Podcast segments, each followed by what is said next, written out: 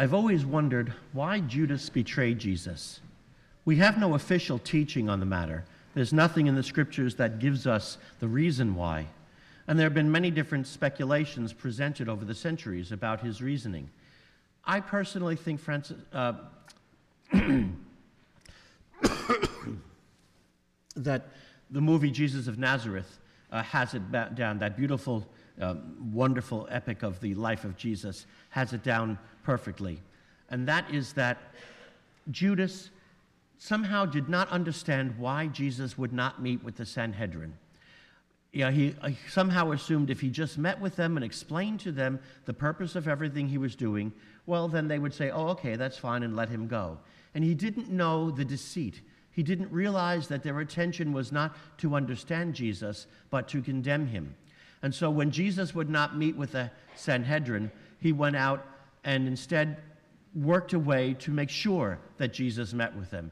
And he handed him over to them for 30 pieces of silver, which at the time was a year's salary for the average person. So it was a lot of money that he was given to be, turn Jesus over. And that's why when he realized Jesus was not being handed over to a meeting, but actually he had betrayed him to his enemies who were just looking for a reason to put him to death, that's when he went out and hanged himself. And I think the biggest problem, or the biggest mistake Judas made, was not betraying Jesus, but despairing of Jesus' forgiveness. If he had gone to Jesus later and said, Lord, I'm sorry, I didn't realize what I was doing, would the Lord have forgiven him? Absolutely. But his biggest mistake was he didn't know Jesus well enough to know that Jesus would forgive him even that. Even as Peter, who denied three times he even knew him, Jesus forgave him that. And so that was his biggest mistake, was not asking the Lord for his forgiveness, but instead taking his own life. And Judas is a wonderful reminder to all of us not to think we know better than God.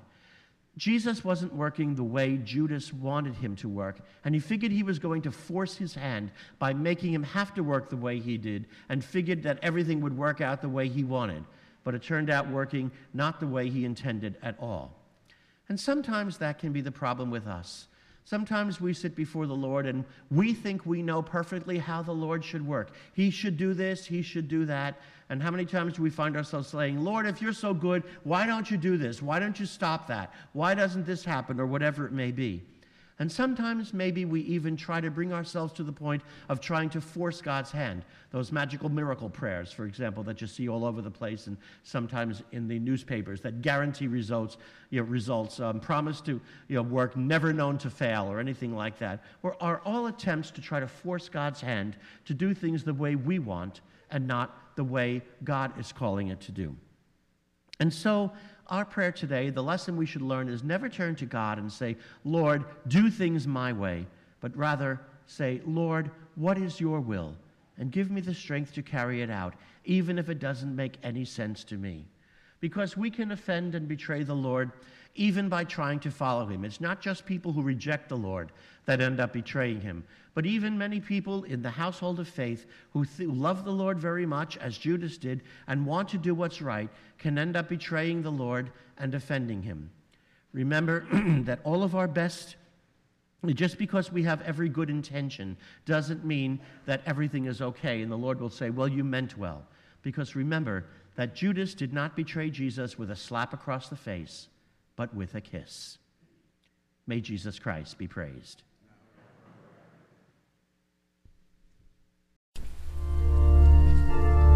Thank you for listening to this week's homily by Father Carrozza. If you enjoyed this homily, please pass the word on to your friends and invite them to listen.